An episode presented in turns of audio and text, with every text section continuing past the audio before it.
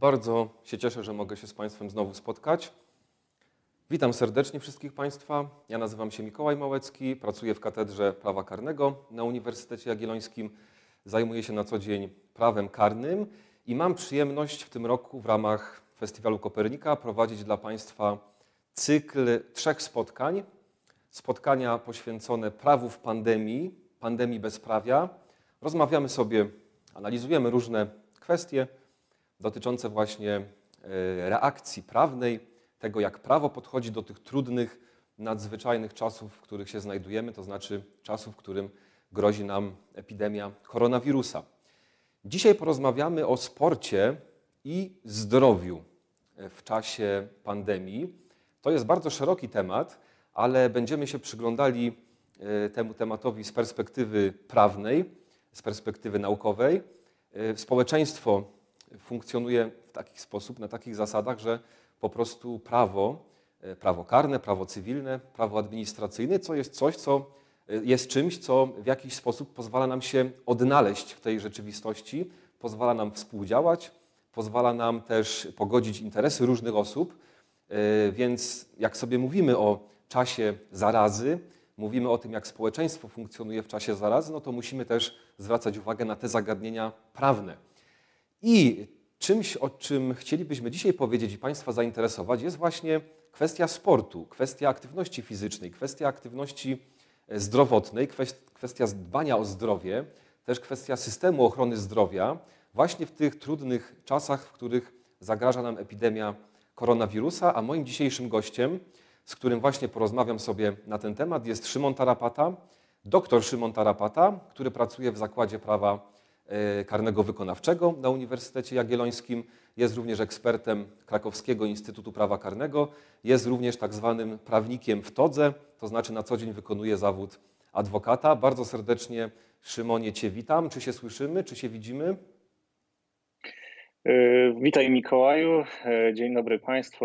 Słyszymy się bardzo dobrze. Super, bardzo się cieszę. Tutaj informacja dla Państwa, że jesteśmy w warunkach transmisji na żywo, więc sytuacja jest dynamiczna. Też zachęcamy Państwa do udziału aktywnego w tej naszej dyskusji. Gdybyście tylko mieli Państwo jakiekolwiek pytania, wątpliwości, chcieli się włączać w naszą właśnie dyskusję poświęconą zdrowiu w czasie pandemii, jak najbardziej będziemy starali się również na Państwa wątpliwości odpowiadać. Szymonie, mam do Ciebie takie pierwsze podstawowe pytanie. Zawsze mnie to zastanawia. Popatrzymy na to z perspektywy prawnej, ale no jak to z prawem bywa, to zawsze jest jakiś wyraz jakiegoś podejścia, czy to podejścia danego społeczeństwa, czy nawet można powiedzieć jakichś wartości, które są w danej cywilizacji obecne, właśnie do tego, w jaki sposób my funkcjonujemy w tej rzeczywistości. Prawo jest jakimś wyrazem tego, jakie wartości nami kierują i właśnie no, w tej perspektywie mam do Ciebie jako prawnika, jako naukowca, też jako adwokata, mam do Ciebie takie pytanie po prostu. Czy można ludziom zakazać aktywności sportowej?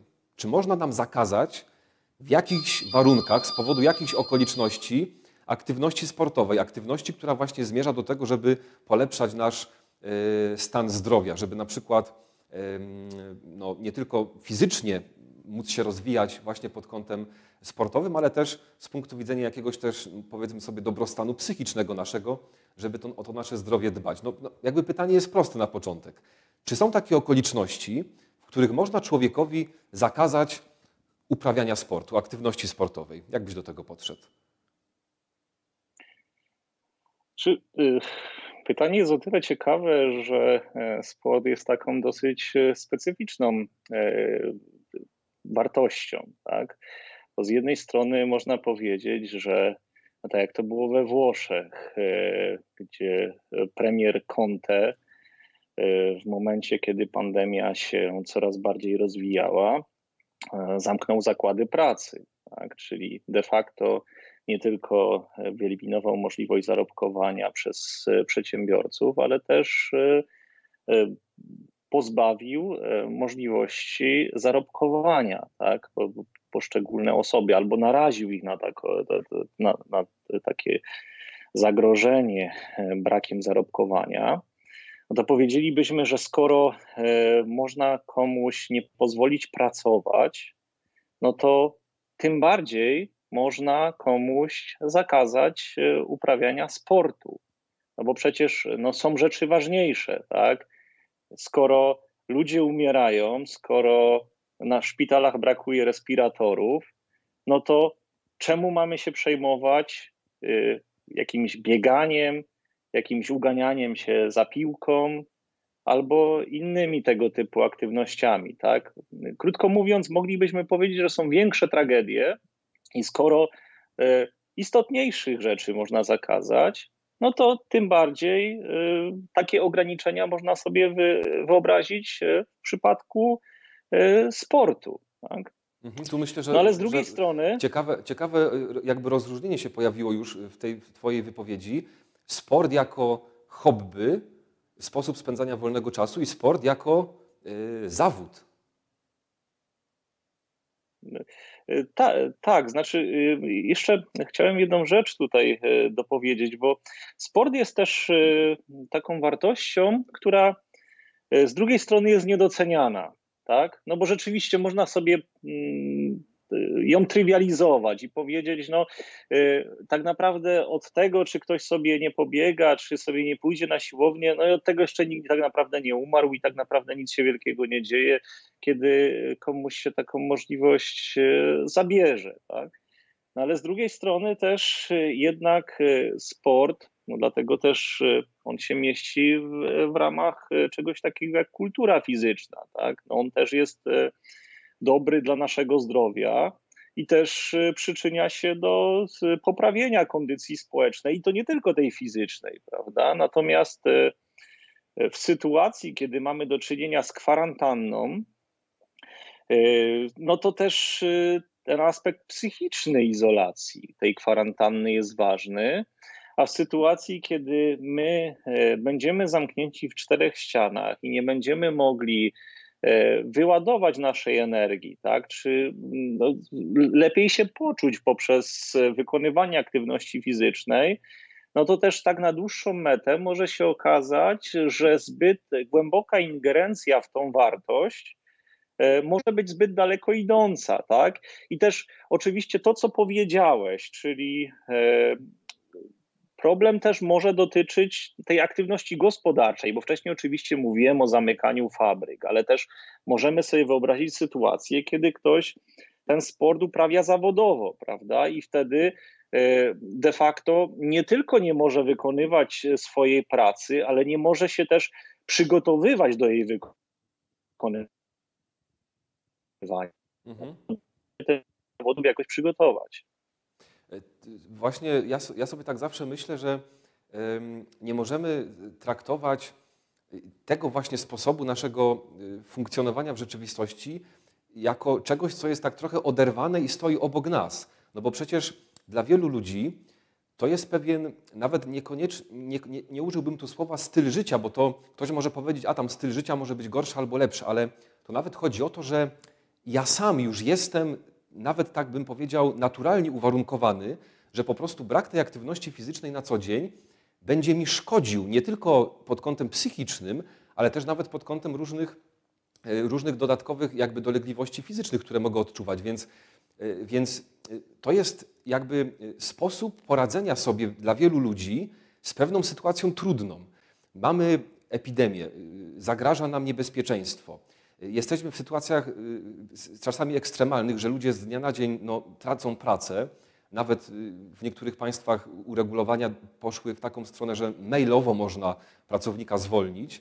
I właśnie to jest chyba pytanie o to, jak sobie człowiek ma poradzić w trudnej sytuacji i czy możemy jako państwo, jako prawo narzucać aż tak daleką ingerencję w nasze właśnie bezpieczeństwo, w naszą wolność, w naszą prywatność, żeby nawet mówić nam, w jaki sposób my powinniśmy sobie poradzić z tym stresem, poradzić z tą trudną sytuacją.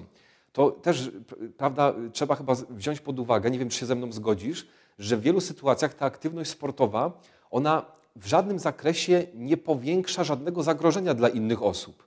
No, były przecież, to może taki, taki jeden przykład tylko przywołajmy, ale przecież to się działo też w innych krajach, na przykład zakaz wstępu na jakieś tereny, zakaz wstępu na jakieś tereny na przykład do lasów, gdy człowiek tam idzie sam, bez towarzystwa żadnej innej osoby. Tam też jest niskie prawdopodobieństwo, żeby kogoś spotkać. No i jest pytanie właśnie o jakąś taką aksjologiczną podstawę, żeby aż tak daleko ingerować w no, możliwości przemieszczania się swobodnego po terenie, na którym rzeczywiście nikomu nie zagrozimy. A przecież no, znamy też realia funkcjonowania innych państw w związku z epidemią. No, było czasami tak, że ludzie po prostu, nawet można powiedzieć, zostali zabarykadowani w domu i przez jakiś czas nie mogli opuszczać swojego miejsca pobytu, już nawet niezależnie od celu, nawet do sklepu nie mogli swobodnie wychodzić. Więc jak myślisz, czy, czy prawo, jak sobie ważymy jakąś taką wartość w postaci bezpieczeństwa, a z drugiej strony yy, wartość, którą jest wolność człowieka,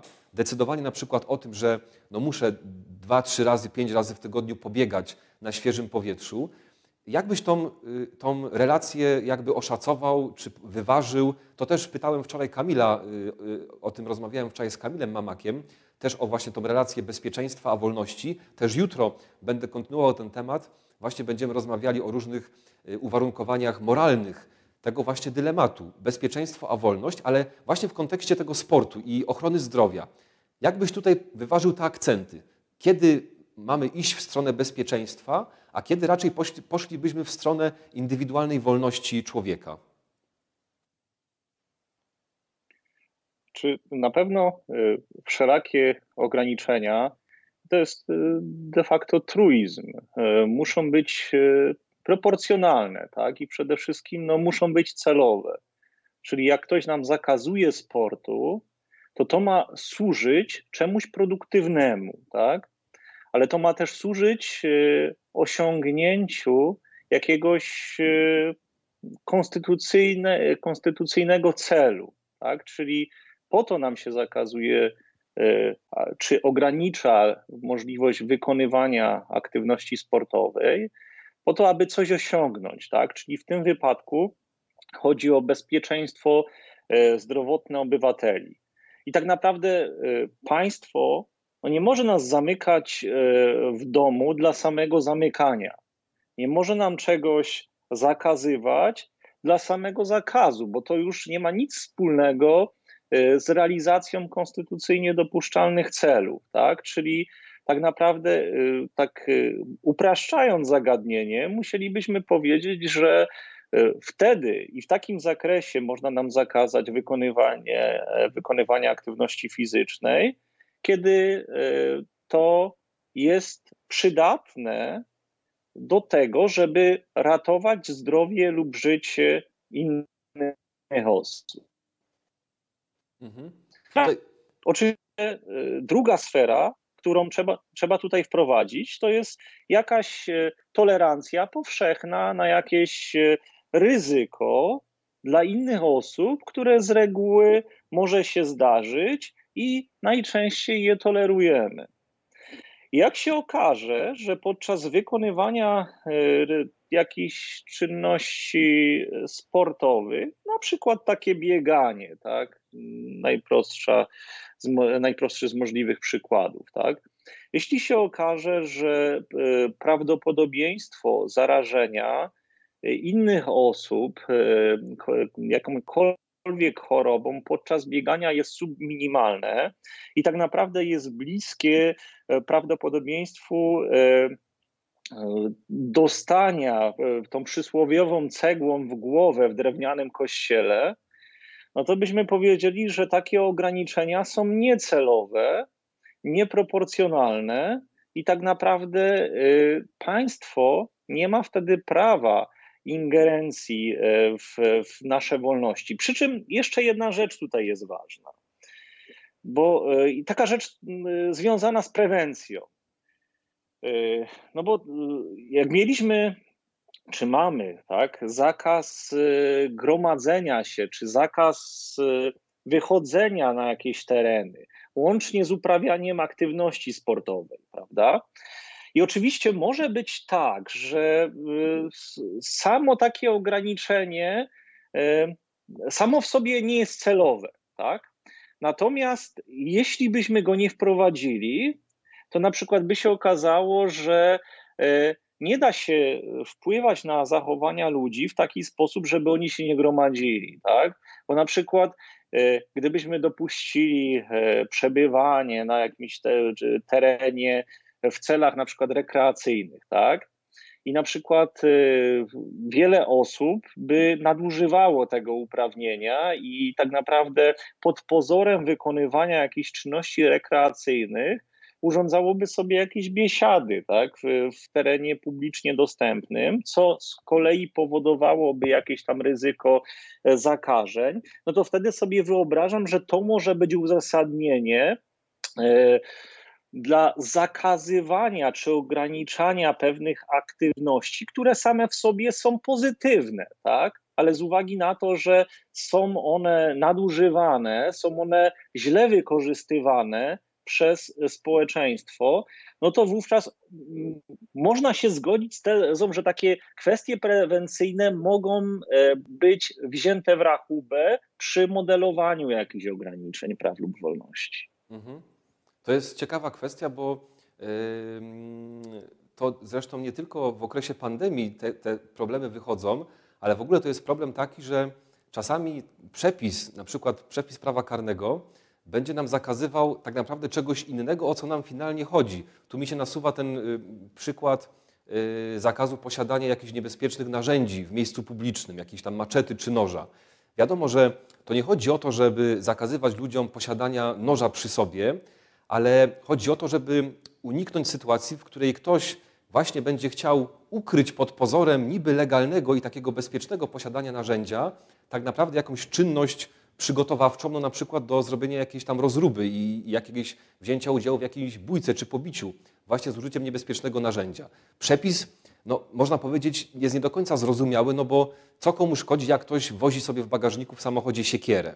No ale z drugiej strony właśnie, żeby uniknąć yy, albo może uprościć, właśnie odwrotnie może nawet uprościć pewnego rodzaju mechanizmy prewencyjne, no to wprowadzamy generalny zakaz posiadania no, przez wszystkich ludzi takich niebezpiecznych narzędzi, jeżeli tam z okoliczności może wynikać, że może to służyć do popełnienia czynu zabronionego. Zawsze to yy, rodzi to takie pytanie, czy rzeczywiście tutaj twórca przepisu, państwo, Nie, poszła, nie poszło za daleko i przypadkiem nie wylało dziecka z kąpielą, to znaczy zakazało tak wielkiej ilości zachowań, które już w momencie, jak widzimy ten przepis i widzimy, że no, osiągnęło to taką skalę, że na końcu może okazać się, że jest to jakby kryminalizacja czy ograniczenie wolności w stopniu przekraczającym te racjonalne, rozsądne miary.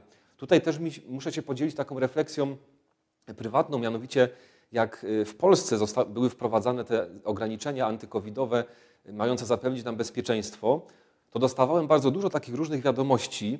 Pisali na przykład ludzie starsi jakby z zapytaniem, czy oni mogą na swoją prywatną działkę, nie spotykając się z nikim, na weekend sobie pojechać, zrobić, prawda, sobie taki odpoczynek też psychiczny, odpocząć od jakichś warunków miejskich, wyjechać sobie na działeczkę, podlać trawę, zerwać kwiaty. Z nikim więcej się nie będą spotykali. Jakby czuliśmy trochę, że, że pewnego rodzaju ograniczenia właśnie mogą być no, zbyt intensywne, albo może inaczej.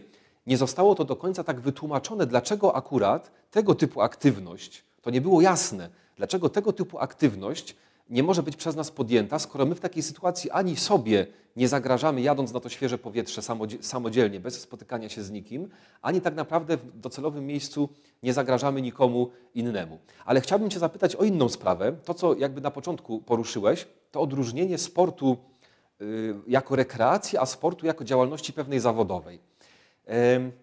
Też widzimy, że na początku pandemii, to też doświadczenia innych krajów pokazały, że nieprzerwanie pewnego rodzaju aktywności spowodowało, no tak się pokazuje, że jest to pewien przykład właśnie zwiększenia zagrożenia epidemicznego. Chodzi mi o po prostu mecz piłkarski i kibice, którzy się zgromadzili na stadionie. Potem się okazało, że w tym miasteczku ta epidemia koronawirusa się w bardzo drastycznym stopniu rozprzestrzenia, no bo właśnie w jednym miejscu przy okazji takiego sportu, takiej, takiej aktywności sportowej, wydarzenia sportowego zgromadziło się wiele ludzi. Ale chodzi mi o tą drugą stronę teraz. Chodzi mi o tych piłkarzy, którzy no tak naprawdę od kilku tygodni dobrych ani za bardzo nie mogą trenować w normalnych warunkach, Rozgrywki są zawieszone, też nie mogą brać udziału w jakichś przygotowaniach do imprez, które były zaplanowane, no bo przecież te imprezy były odwołane. Jakbyś mógł o tym trochę powiedzieć, to znaczy jakbyś podszedł do tego z perspektywy prawnej, jeżeli mówimy o działalności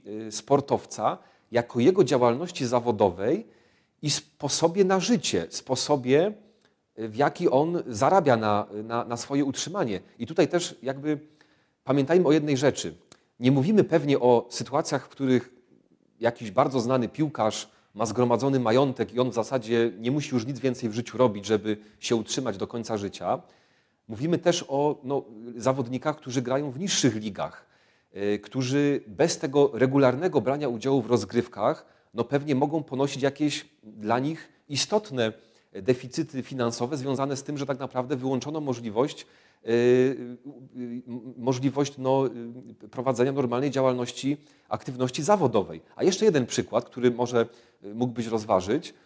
Pojawiły się jakby sygnały, że niektóre szkoły wstrzymują nabór uczniów do klas sportowych. No bo się nie da w tych warunkach epidemicznych przeprowadzić naboru rekrutacji do takich klas sportowych. No i zobaczcie Państwo, no, ci ludzie w pewnym sensie przyszłość mają zaburzoną, to znaczy przygotowywali się właśnie do udziału w klasie sportowej. Jakoś może planowali swoją przyszłość w związku ze sportem, a nagle się okazało z miesiąca na miesiąc, że nie będą mogli pójść do liceum, do swojej wymarzonej klasy sportowej, bo takiej klasy w ogóle nie będzie. Jakbyś tutaj jakby, czy widzisz tutaj jakieś problemy z perspektywy prawnej właśnie ograniczenia działalności zawodowej yy, takich osób, które na co dzień uprawiają sport właśnie w sposób zawodowy, zarobkowy? Czy de facto to jest taki sam problem, jaki stoi przed innymi rodzajami wykonywania jakiejś działalności gospodarczej. No bo wiadomo, że jeżeli nie pozwolimy komuś tego zawodu wykonywać, a nie pozwolimy de facto wtedy, czy zarobkować, tak, osiągać dochodów z tej działalności, a nie pozwolimy wtedy go osiągać, kiedy liga nie będzie grała, kiedy kluby nie będą mogły normalnie funkcjonować, no to wtedy jak zamrożenie dyscypliny będzie trwało miesiącami lub latami, no to praktycznie cały rynek z, z działalności sportowej, tej zarobkowej, może po prostu zostać zabity, tak? Ja podam taki jeden przykład. Premier League. Najlepsza moim zdaniem liga piłkarska na świecie. Gdyby tak naprawdę sezon nie został przez nich dokończony, to szacuje się, że kluby piłkarskie musiałyby zwrócić pięćdziesiąt tysięcy euro. Milionów euro, przepraszam, milionów euro. Tak? Szymonie, mógłbyś powtórzyć Więc te liczby, jest... bo mieliśmy przez chwilkę chyba zakłócenie. Jakbyś mógł ostatnie zdanie z tymi liczbami powtórzyć, bo to myślę, że mogą być ciekawe dane też dla mhm. naszych słuchaczy. Okay. A czy gdyby nie dokończono rozgrywek Premier League, no to wtedy kluby musiałyby zwrócić z tytułu niewykorzystanych transmisji kwotę osiemset pięćdziesiąt milionów euro, bagatela. No i tak naprawdę oczywiście problem pojawia się dokładnie taki sam, oczywiście w dużo mniejszej skali, jeśli chodzi o nasze rodzime rozgrywki, prawda? No bo też kluby nie zarabiają, nie mają wpływu z transmisji meczowych, nie, nie sprzy, mają obniżoną sprzedaż pamiątek, tak, różne tutaj źródła dochodu z, są eliminowane. No i tak naprawdę trzeba było jakąś decyzję podjąć, żeby ten sport profesjonalny całkowicie nie zginął. Tak, oczywiście to zamrożenie też na przyszłość pewne plusy jednak może mieć, bo, te, bo też trzeba pamiętać tak całkiem uczciwie, że jeśli chodzi o wynagrodzenia tych piłkarzy, no to oni są troszeczkę przepłacani. Tak? No to jest zupełnie inny problem. Natomiast Generalnie nie można sobie poz- pozwolić na całkowite zamrożenie, prawda, tej dyscypliny. Oczywiście trudno sobie wyobrazić teraz takie rozwiązanie, że rozgrywki piłkarskie będą się toczyć z udziałem publiczności, czy jakiekolwiek rozgrywki sportowe, no bo to, o czym mówiłeś, może się powtórzyć scenariusz, który miał miejsce w Bergamo, tak, kiedy po ćwierćfinale Ligi Mistrzów nastąpił kolosalny wzrost zachorowań właśnie w tym mieście, a też jest jeszcze przykład Liverpoolu, który grał z Atlético Madryt, gdzie przyjechali kibice z Madrytu, tak, no i też prawdopodobnie ten mecz był jakąś bronią biologiczną, tak, dla uczestników, czy dla widzów, tak, tych, tych zawodów. Więc tak naprawdę podjęto, wydaje mi się, słuszną decyzję o tym, żeby od przyszłego tygodnia rozpoczęły się rozgrywki piłkarskie Ekstraklasy, czy żeby zostały wznowione, prawda? Ale znów w bardzo ostrym, ostrym reżimie sanitarnym, no i też po to, żeby tak jak każda dziedzina działalności gospodarczej mogła funkcjonować, mogła w jakiś sposób przetrwać, tak? Ci, oczywiście ci piłkarze też byli badani przed e, umożliwieniem im e, uczestniczenia w treningach, no i przed zawodami sportowymi oni też będą badani, ale to też pokazuje, że też to jest kwestia regulacji prawnych, że też jeśli chodzi o tego rodzaju imprezy, będą nam potrzebne jakieś optymalne rozwiązania właśnie na przyszłość, tak? Bo na przykład w Niemczech z kolei, w niemieckiej Bundeslidze na przykład rozważano taki pomysł, żeby jednak wpuścić kibiców na stadion, tak? Czyli mhm. rozgrywać mecze z udziałem publiczności, limitując miejsca na stadionie, czyli tam wymyślono, że muszą być jakieś odstępy zachowane pięciometrowe na jednego kibica, tak?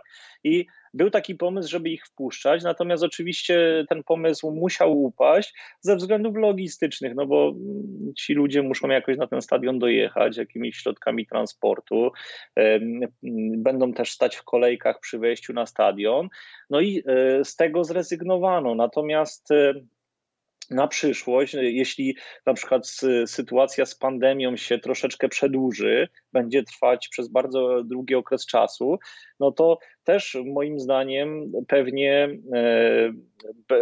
społeczeństwo będzie myśleć nad jakimiś rozwiązaniami, które jednak zapewnią dostęp sportu, tak, kibicom, którzy chcą obejrzeć ten sport na żywo, tak? No póki co musi nam wystarczyć transmisja telewizyjna, natomiast same rozgrywki są przeprowadzone w warunkach czy przy zachowaniu bardzo restrykcyjnych zasad bezpieczeństwa, tak? Czyli o bezpieczeństwo tutaj się rzeczywiście dba. No i chyba tak naprawdę w dobie pandemii tylko jak oczywiście jak będziemy się decydować no, ratować poszczególne branże z działalności, no to przy zachowaniu specyficznych warunków, tak? Przy czym te, też nie możemy przesadzać, no bo proszę Państwa, no sko- skoro jak pójdziemy do sklepu i widzimy się w sklepach spożywczych poja- pojawia i też, prawda, ten personel, który w sklepach pracuje, jest narażany, narażony na ekspozycję, tak, ze strony takiego wirusa, no to też przy profesjonalnych sportowcach no musimy dopuścić jakiś poziom ryzyka. I, i to samo też dotyczy klas sportowych, tak? Ja bym też nie wylewał dziecka z kąpielą i mo, moim zdaniem te, powinno się szukać jakiegoś rozwiązania, żeby rzeczywiście ci młodzi ludzie, którzy chcą w przyszłości profesjonalny sport uprawiać, żeby im takiej możliwości też, też nie zabrano, prawda, żeby nie wylewać dziecka z kąpielą. Mhm. Mówimy też w prawie karnym na, na co dzień o tak zwanym ryzyku dnia codziennego i myślę, że te doświadczenia związane z kowidem, z epidemią koronawirusa trochę nam na przyszłość też pokażą, że jednak być może te nasze standardy takiego codziennego funkcjonowania w społeczeństwie będą musiały być zmienione tak naprawdę być może na stałe. Już nawet nie mówię o regulacjach prawnych, które muszą wymuszać jakieś zachowania nasze w przestrzeni publicznej, ale na przykład z punktu widzenia jakiejś takiej świadomości społecznej, no słynny przykład mycia rąk i, i nagle się okazuje, że w sklepie są puste półki, bo wszyscy kupili mydło, jak zaczęła się epidemia. No, to, co w prawie karnym nazywamy tym ryzykiem dnia codziennego, być może będzie przesuwało swoje granice właśnie dlatego, że nauczymy się na przyszłość, w jaki sposób no, zabezpieczać siebie i innych przed ewentualnymi ryzykami związanymi właśnie z rozprzestrzenianiem się wirusa. Przy tej okazji, jak wspomniałeś o bezpieczeństwie, też bezpieczeństwie kibiców w związku z rozgrywkami sportowymi, to pojawiło się pytanie od naszego widza. Ja to pytanie przeczytam, bo ono właśnie ma związek z tą drugą częścią tak naprawdę już naszego spotkania, mianowicie z bezpieczeństwem i z różnymi ryzykami i z ochroną zdrowia naszego w kontekście pewnego systemu ochrony zdrowia. Ale zacznijmy tak łagodnie. Mianowicie nasz widz na YouTubie pyta, czy obywatel ma prawo sam interpretować, czy dane ograniczenie jest konieczne w danej sytuacji. I tutaj przykład. Chodzi na przykład o maseczki.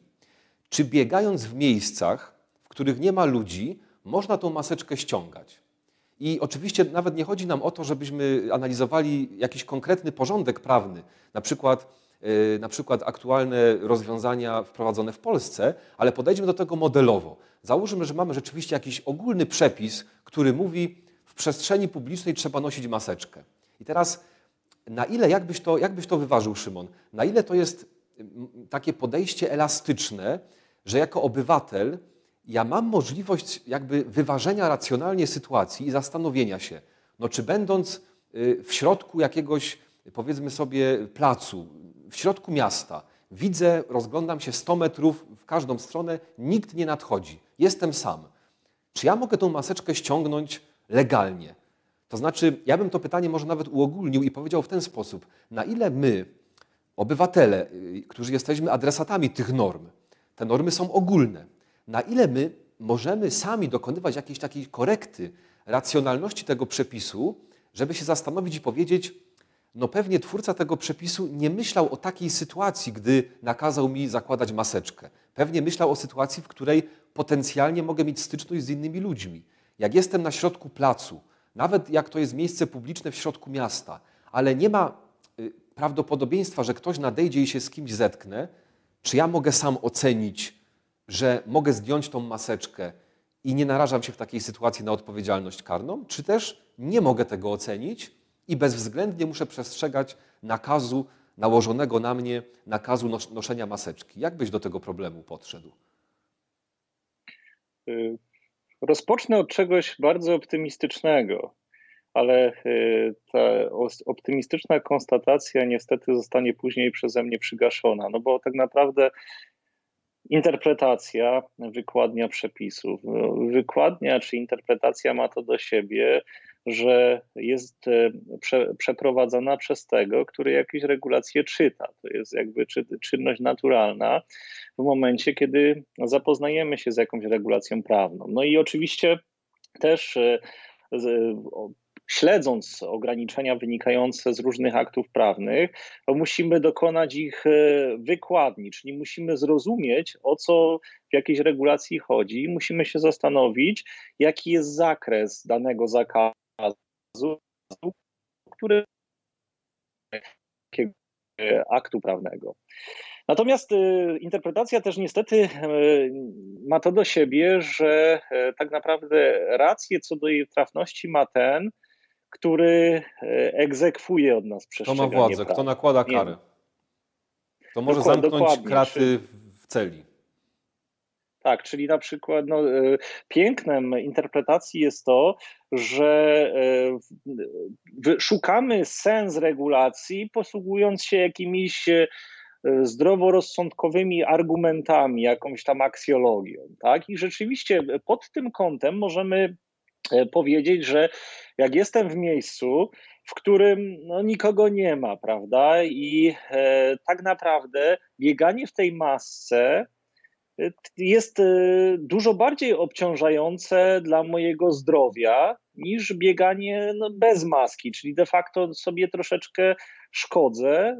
Zresztą to, to wynika z badań naukowych, prawda, że wtedy e, się ciężej oddycha i narządy układu oddechowego są bardziej obciążone. No to posługując się takimi zdroworozsądkowymi argumentami, moglibyśmy powiedzieć, że w takiej, w takiej sytuacji nie, w takiej sytuacji mogę zdjąć tą maskę. Tak? Przy czym jeżeli dokonamy takiej interpretacji, to znów mamy ten problem w postaci e, tego, który będzie wykładał te same przepisy z pozycji siły, prawda? I tak naprawdę e, też niestety, jeśli chodzi o wymiar sprawiedliwości, to y, jakakolwiek wykładnia polegająca na odejściu od literalnego brzmienia przepisów jest dla takiego sędziego czy dla innego podmiotu stosującego prawo dosyć ryzykowna.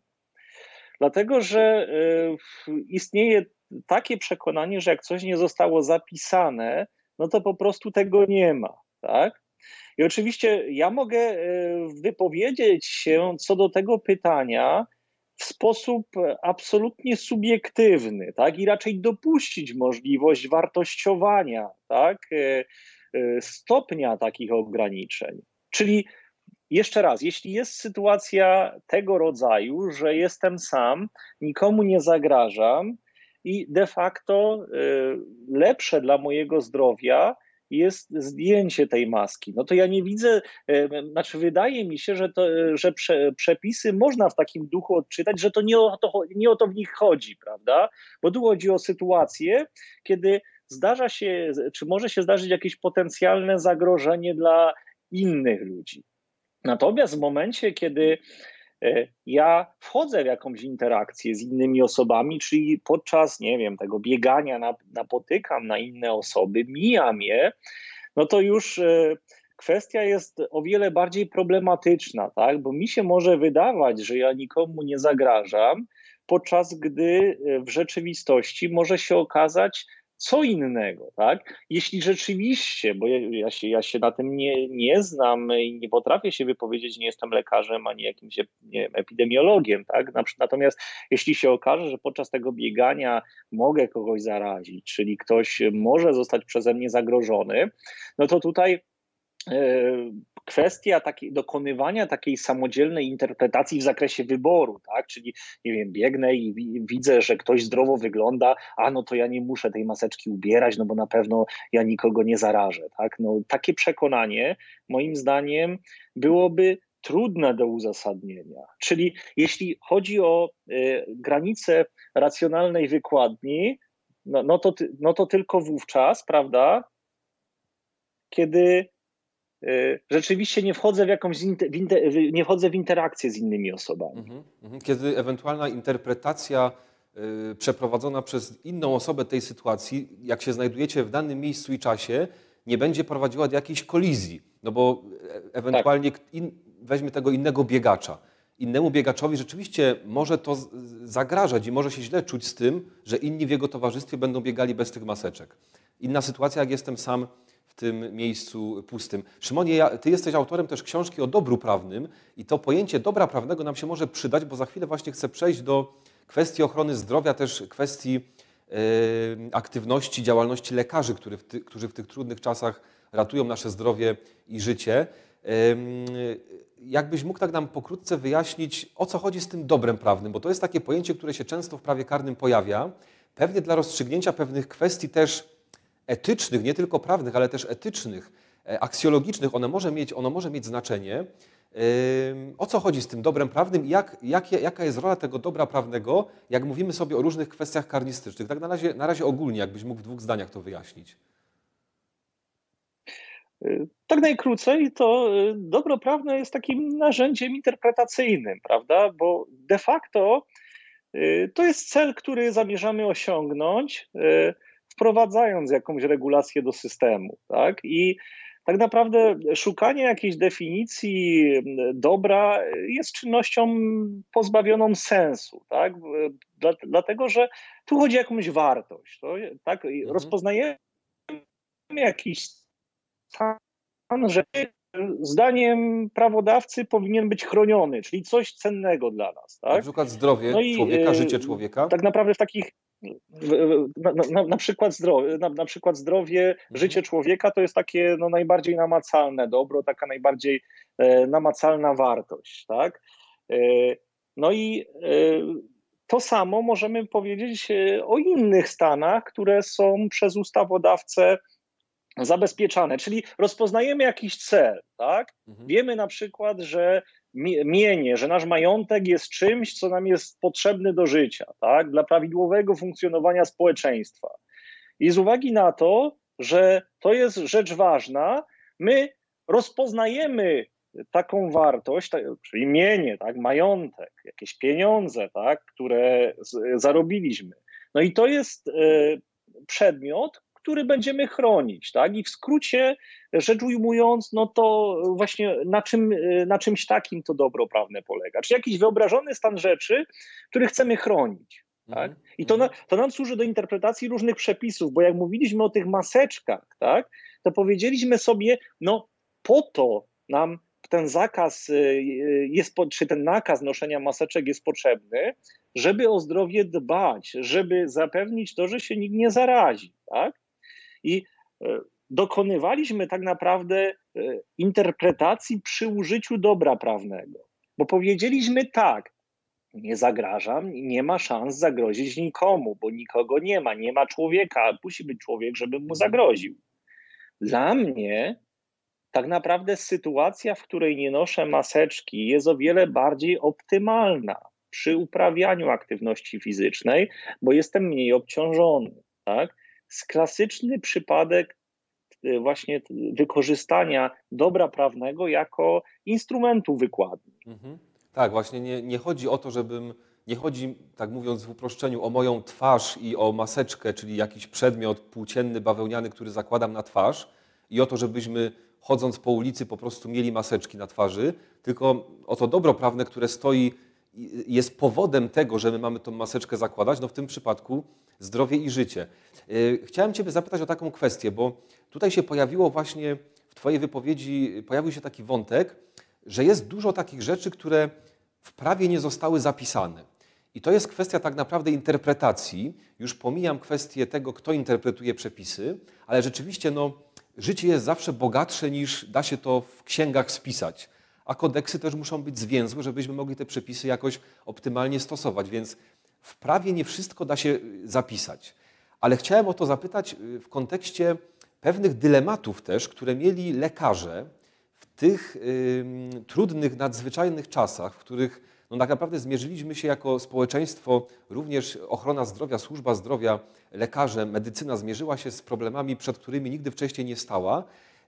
Odbywało się jakiś czas temu zebranie naukowe, na którym między innymi przedstawiałeś referat dotyczący różnego rodzaju kolizji obowiązków w związku z różnymi, różnego rodzaju nadzwyczajnymi sytuacjami, które w tym trudnym czasie pandemii mogą się wydarzyć właśnie w zakresie, w sytuacjach, w których chronimy czyjeś zdrowie, no a jednocześnie musimy jakoś zagwarantować też no, bezpieczeństwo własne czy bezpieczeństwo innych osób, z którymi potem będziemy mieli kontakt. Tutaj bardzo dużo dylematów takich i pytań i wątpliwości też mieli sami lekarze. No na przykład podam pierwszy, jakby pierwszy lepszy przykład, ale może rozwiniesz tą wypowiedź właśnie biorąc pod uwagę te naukowe ustalenia, które, które też w swoich badaniach osiągnąłeś, już wypracowałeś w, w ramach tego, tych badań.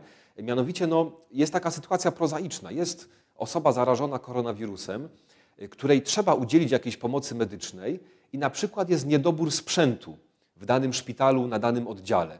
Ten lekarz, czy ta pielęgniarka, ten pracownik służby zdrowia, on nie jest w stanie sam zabezpieczyć siebie w danym momencie przed tym ryzykiem, że on zostanie zarażony, gdy pójdzie udzielać pomocy tej osobie zakażonej. Jest jakiś dylemat właśnie, co tutaj powinno przeważać w takiej sytuacji, to znaczy czy powinniśmy decydować się na udzielanie takiego świadczenia zdrowotnego, iść pomagać drugiej osobie, która jest w niebezpieczeństwie, czy może z jakiegoś powodu powinniśmy się powstrzymać od takiego yy, zachowania, takiej aktywności, no bo no właśnie, zarazimy siebie, a może za tym stoją jeszcze jakieś inne powody, które by uzasadniały powstrzymywanie się przez lekarzy od właśnie narażania siebie w takiej sytuacji na niebezpieczeństwo. Właśnie o to Cię chciałem zapytać.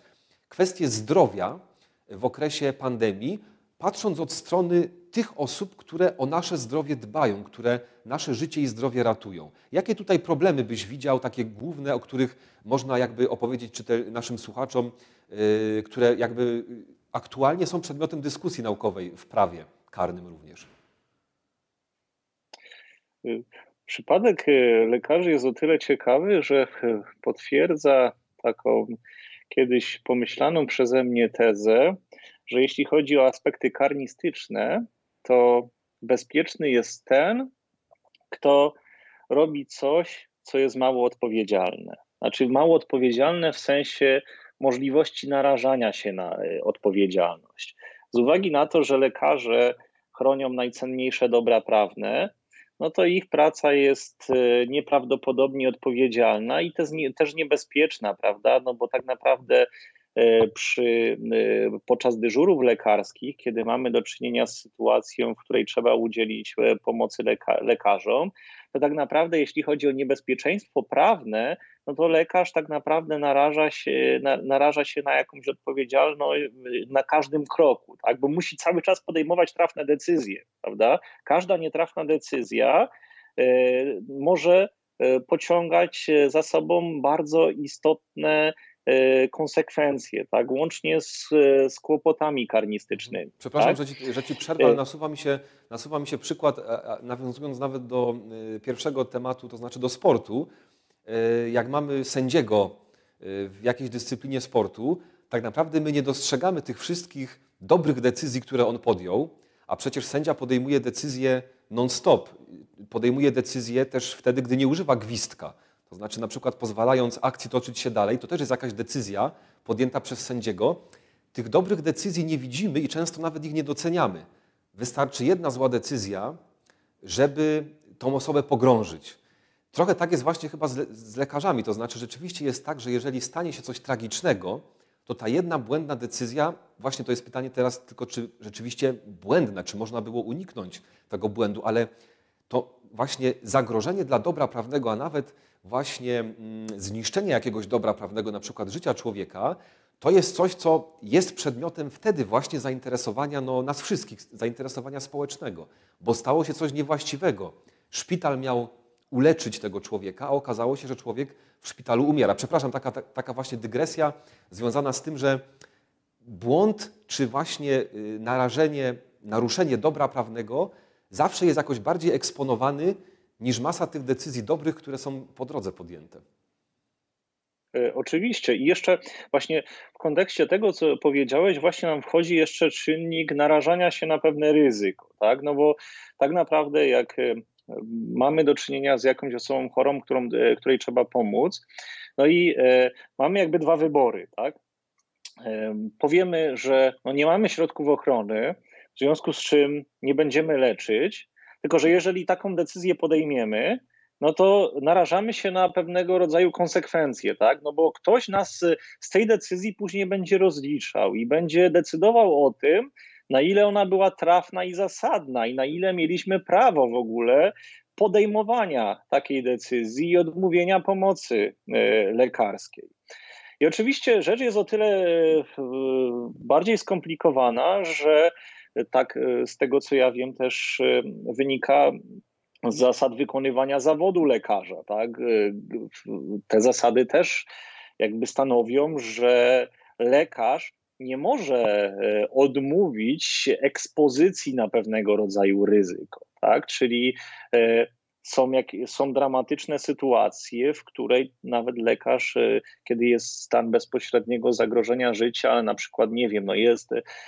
jest wypadek, prawda, jest osoba, którą trzeba reanimować, a na przykład lekarz nie ma rękawiczek, no to też z, jakby z tych zasad wynika to, że lekarz no, musi, podję- musi udzielić pomocy lekarskiej, tak, czyli jakiś też zakres nara- samonarażenia się też tutaj jest wymagany. I tak naprawdę te wszystkie przypadki lekarskie też dużo zależą od pewnego, od rozstrzygnięcia pewnego rodzaju intuicji, prawda? Bo z jednej strony można powiedzieć, że lekarz no stopień ryzyka, pewne pewien stopień zagrożenia związanego z wykonywaniem zawodu. Tylko z drugiej strony gorzej, jak to ryzyko wynika z jakichś zaniedbań systemowych, tak? Czyli na przykład jeśli powinienem, państwo powinno mi zapewnić jakieś środki ochrony, a notorycznie tego nie robi, prawda? Nie dostarcza mi tych środków, no to pojawia się pytanie, czy to nie jest czas, żeby powiedzieć basta, tak? No bo proszę Państwa, no tak jak przy strażakach. No, od strażaka nikt nie wymaga tego, żeby za wszelką cenę wchodził do płonącego budynku i ratował znajdujące się tam osoby i rzeczy, tak? Bo też y, poziom jakiej, jakiejś ekspozycji na, y, na jakieś zagrożenie wynikające z pożaru też ma swoje granice. I tak samo powinno być przy lekarzach, tak? Moim zdaniem powinno się dać możliwość takiemu lekarzowi jak, egzekwowania, tak? egzekwowania obowiązków, które powinny być realizowane przez pracodawcę. No bo lekarz ani strażak nie jest mięsem armatnim, tak? Oczywiście można jakieś, jakąś wąską kategorię sytuacji wskazać, gdzie będziemy wymagać poświęcenia się, ale to poświęcenie się ekstraordynaryjne nie może trwać permanentnie, tak? Muszą być jakieś granice tutaj. Dlatego jakby uwzględnienie tej intuicji prowadziłoby do wniosku, że jednak w pewnych sytuacjach lekarz mógłby odmówić udzielenia pomocy w sytuacji, kiedy państwo nie zapewnia mu środków ochrony, tak? Przy czym to też, wszystko, też, proszę Państwa, wszystko zależy od sytuacji, na ile to państwo samo ma możliwość zapewnienia takich środków ochrony, tak? No bo mamy pandemię i może być na przykład tak, że w skali ogólnoświatowej nie jest możliwe zapewnienie pewnego rodzaju dóbr, które są potrzebne przy ratowaniu życia. Jeśli taka sytuacja wystąpi, to też może się z, z, zmienić granica y, tolerowanego samonarażenia się przez lekarza na niebezpieczeństwo, tak? Czyli tak naprawdę wszystko, za, wszystko zależy od tego, w jakich warunkach przyjdzie nam działać. Ale niestety, niestety zawsze będzie tak, że podjęcie takich decyzji y, nigdy nie da nam pewności, że ktoś z tych decyzji nas negatywnie nie rozliczy procesowo. Tak? Bo, bo tak po prostu wygląda życie. To my możemy sobie budować jakby modele prawne, modele odpowiedzialności i możemy sobie wyobrazić, jak one powinny być stosowane, tak?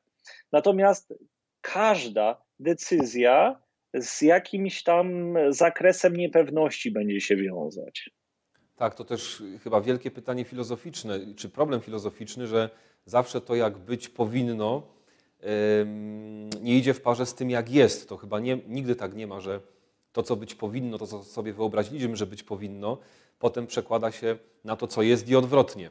To, co jest, nie uzasadnia też tego, jak być powinno. Ale jeszcze chciałem pociągnąć ten wątek, bo powiedziałeś o jakiejś wąskiej granicy sytuacji, w których ten lekarz rzeczywiście może stwierdzić, no właśnie, pójście takie trochę na oślep, udzielanie pomocy temu człowiekowi potrzebującemu może sprowadzić o wiele większe zło i to nie tylko dla tego lekarza. Chodzi mi o taką sytuację, no już weźmy warunki naszej epidemii i wysokiej zakaźności też koronawirusa, jeżeli mamy do czynienia z jakimiś no, małymi pomieszczeniami, osobami, które są na danym terenie, na danym, w danym pomieszczeniu zamknięte, nie ma tam jakiegoś taki, nie ma tam na, na stałe jakiejś, na bieżąco wymiany, prawda, osób. No właśnie, czy to nie jest też trochę tak, że z uwagi na funkcję tego lekarza powinniśmy też czasami zadać sobie pytanie, czy dopuszczenie do tego, że on się narazi na niebezpieczeństwo, udzielając tu i teraz pomocy jednej osobie, nie sprowadzi jeszcze większego zła, jeszcze większego zagrożenia, bo za chwilę się okaże, że ten lekarz zostanie w ogóle wyłączony z możliwości pomagania dziesięciu, dwudziestu, stu innym osobom, no bo właśnie będzie zarażony. Czyli wyeliminowanie tego lekarza z systemu ochrony zdrowia przez to, że powiemy sobie na początku, okej, jesteś lekarzem, to jest twoja misja, musisz być trochę bohaterem, idź, udzielaj tej pomocy z narażeniem siebie, tak naprawdę zakończy się tym, że utracimy możliwość kontrolowania tej sytuacji. To znaczy jeden po drugim lekarz, który się naraża na niebezpieczeństwo, będzie eliminowany z systemu, dopóki sam nie wyzdrowieje, a przez to nie osiągniemy tego efektu, jaki na początku zakładaliśmy. To znaczy, że jednak lekarze mają być gotowi do udzielania pomocy medycznej osobom w potrzebie. Jak wyeliminujemy sobie tych lekarzy przez to, że po prostu będą zarażeni, no to do szpitala będą trafiały kolejne osoby, których już nikt zgodnie z fachową, ekspercką wiedzą nie uratuje. Czy, czy o takiej sytuacji myślałeś, gdy mówiłeś, że właśnie jest ten wąski zakres, w którym lekarz może odmówić świadczenia tej usługi, tej pomocy? Między innymi tak. Znaczy też jakby zakres oczekiwań też będzie uzależniony od poziomu rozwoju epidemii. To, to jest jasne. I w momencie, kiedy jeszcze nie mamy do czynienia z sytuacją jakie, jakiegoś wielkiego dramatu, czyli nie dzieje się tak, jak to miało miejsce we Włoszech, w Hiszpanii, czy teraz w Wielkiej Brytanii, czyli w jakimś miejscu, gdzie rzeczywiście jest jakiś pomór, gdzie, tych, gdzie liczba tych przypadków jest ogromna, tak? No to jest to na pewno sytuacja, w której państwo powinno raczej chronić, bardziej chronić lekarzy, tak? zapewniać, i, zapewniać im atrakcyjniejsze warunki z prostej przyczyny, no, po to, żeby, żeby byli chętni do pracy przy służbie zdrowia, tak? Bo to nie chodzi o to, żeby kogoś zmusić do, te, do pomagania osobom chorym, tylko, prawda, bo z niewolnika nigdy nie będzie dobrego pracownika, prawda? To nie da się takich, znaczy nie da się spowodować jakąś maksymalną efektywność, jeśli chodzi o wykonywanie obowiązków tak, lekarskich. Państwo tak? nie może czynić I... z, z ludzi niewolników swoich w imię jakichś interesów, nawet gdyby to były szczytne interesy. Jak najbardziej. Natomiast problem się troszeczkę zmienia w momencie, no, tak jak w stanie wojny, prawda?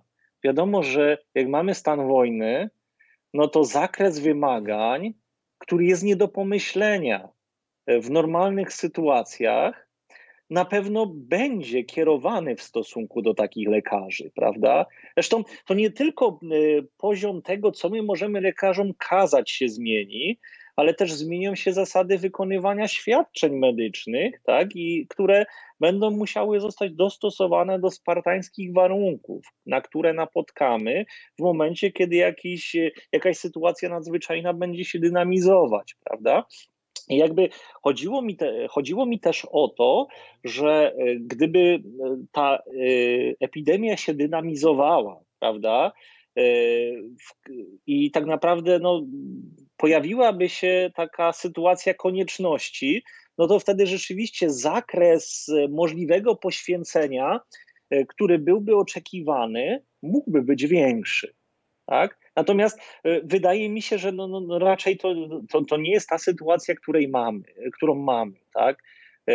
Natomiast przy dużo większej ilości przypadków, kiedy groziłaby nam, nam zapaść. I też, proszę, proszę Państwa, no ważne jest też to, że dużo zależy od stanu pacjenta, tak, którym się taki lekarz opiekuje, no bo czym innym jest podejmowanie decyzji w sytuacji, kiedy ktoś jeszcze jest w stanie w miarę stabilnym, ale w sytuacji, kiedy, kiedy, znaczy, kiedy sytuacja staje się krytyczna na przykład, no to wtedy też poziom kalkulacji ze strony lekarza, ten dopuszczalny poziom kalkulacji też musi się w pewien sposób, sposób zmody, zmodyfikować, prawda? I przy większej dynamizacji zagrożenia dla życia ludzkiego pewnie ten nasz stopień tolerancji dotyczący odmowy wykonywania świadczeń medycznych będzie pewnie mniejszy. Ale to są kwestie intuicyjne oczywiście zawsze. Natomiast tak jak mówię, przy przypisywaniu skutku, przy przypisywaniu odpowiedzialności za nieudzielenie pomocy, to zawsze będzie kwestia bazująca na pewnych intuicjach, jakichś aksjologicznych, sprawiedliwościowych. Mhm. Możemy się na to obrażać, ale po prostu od tego nie uciekamy. Mhm. Tak, myślę, że myślę, że w przyszłości wielkie wyzwania dla I... medycyny, ale też z punktu widzenia prawnego, dla nas prawników pewne wyzwania tutaj przed nami stoją. Szymonie, czas nam nieubłaganie się kończy, więc na końcu chciałbym zadać Ci jedno takie pytanie, nawiązując trochę do tego, o czym wczoraj rozmawiałem, rozmawiałem z Kamilem Mamakiem. Mówiliśmy tam o prawie w obliczu końców świata. Trochę chyba jest tak, że pewne decyzje, interpretacje, standardy, procedury wypracowane w warunkach danego świata, w jakichś okolicznościach, nie do końca mogą przystawać do świata, który się zmienił. Chodzi mi o to, że ta pandemia i z perspektywy społecznej, i też z perspektywy prawnej chyba pokazała pewien zakres problemów, z którymi będziemy się musieli w przyszłości zmierzyć, ale chodzi mi o to, na ile te standardy, interpretacje prawne też, na przykład orzecznictwo, które było wypracowane pod rządami no, tego, w tym samym stanie prawnym tak naprawdę, ale w nieco innej sytuacji faktycznej. Na ile to wszystko jest aktualne w sytuacji, w której kończy się nam jeden świat i no, mówię oczywiście w cudzysłowie, prawda? Kończy się jeden świat i nagle się okazuje, że trochę żyjemy w innej rzeczywistości. Na przykład y, mówiłeś o tym problemie obowiązku pracowniczego y, dotyczącego lekarza, który powinien mieć warunki do udzielania świadczeń zdrowotnych, ale w pewnej sytuacji pracodawca mu tego nie, zapełnia, nie zapewnia, na ile on ma ryzykować własne zdrowie i życie. Jest przecież pewna interpretacja, wypracowane w orzecznictwie również Sądu Najwyższego pewne standardy, ale no, myśleliśmy o tym nie w sytuacji epidemii, nie w tak ekstremalnej sytuacji, w jakiej się znajdujemy teraz. Chodzi mi o to, jakby o taką rzecz, na ile te standardy jednego świata są przekładalne na sytuację zupełnie nowego świata, w którym się znajdujemy. Chodzi mi głównie o ten aspekt prawny. Na ile to, co już wiemy o prawie karnym, na ile te interpretacje, orzecznictwa, komentarze do przepisów, na ile one będą aktualne w momencie, gdy zderzamy się z zupełnie nową rzeczywistością.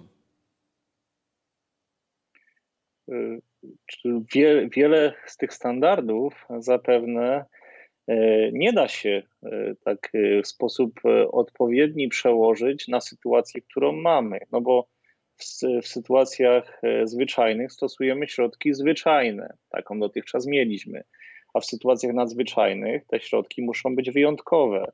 Więc siłą rzeczy stosowanie standardów odpowiadających sytuacji zwyczajnej często będzie nieoptymalne, powiedziałbym, że będzie groźniejsze, tak? Bo przecież łatwo można sobie wyobrazić sytuację, w której zastosowanie dotychczas wypracowanych standardów będzie w większym stopniu zagrażało zdrowiu lub życiu pacjenta, niż jakaś stworzona na potrzeby nowej sytuacji reguła postępowania z pacjentem, tak? Jakaś reguła udzielania świadczeń zdrowotnych. Także oczywiście nie chcę też powiedzieć, że wszystko, co do, dotychczas wypracowano, jeśli chodzi o reguły postępowania w medycynie, jest do kosza, tak? To by było głębokie nadużycie. Natomiast na pewno pewna część standardów musi ulec modyfikacji, bo my musimy się dostosować do tego, co nowa rzeczywistość przyniesie. I w tym kontekście może powstać dylemat, tak? No bo skoro się zmienia sytuacja, to może ustawodawca powinien podjąć jakieś działania w celu stworzenia regulacji dotyczących udzielania pomocy medycznej, które są do tej sytuacji adekwatne. Tylko że znów nie do końca jeszcze specyfikę tej nowej rzeczywistości rozpoznaliśmy chyba, tak?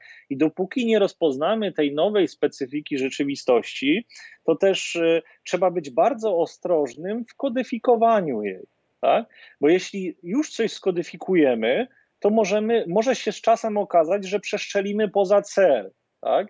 Mamy do czynienia chyba z sytuacją, że jeśli chodzi o tych lekarzy, to w obecnych czasach trzeba im pozostawić duży margines swobody, tak? Bo wszyscy tej sytuacji się troszeczkę uczymy, tak? Musimy się jakoś w niej odnaleźć. Dla każdego ta sytuacja jest niedogodna, tak? Natomiast w takiej fazie tro, troszeczkę takiego eksperymentowania, prawda? Niestety, jakkolwiek by to brutalnie nie zabrzmiało. Tak? Mhm. Natomiast, czyli tak przechodząc do puenty, standardy na pewno trzeba pewne zmodyfikować, pewne wypracować na nowo. Byłbym bardzo ostrożny przed ich kodyfikowaniem obecnie. Mhm. To jest chyba dobra puenta naszej rozmowy, że yy, uczymy się cały czas. I jeżeli chodzi o namysł nad funkcjonowaniem naszym społecznym, ale też yy, jeżeli chodzi o standardy prawa, również prawa karnego, jakie powinny obowiązywać w demokratycznym państwie. Yy, bardzo Ci, Szymonie, dziękuję za to dzisiejsze spotkanie. Dziękuję, dziękuję również, również Państwu za to, że byliście z nami. To było drugie spotkanie z tego tegorocznego cyklu Prawo w pandemii, pandemia bezprawia. Ja nazywam się Mikołaj Małecki, a moim gościem był dr Szymon Tarapata z Zakładu Prawa Karnego Wykonawczego na Uniwersytecie Jagiellońskim. Do zobaczenia. Dziękuję, do widzenia.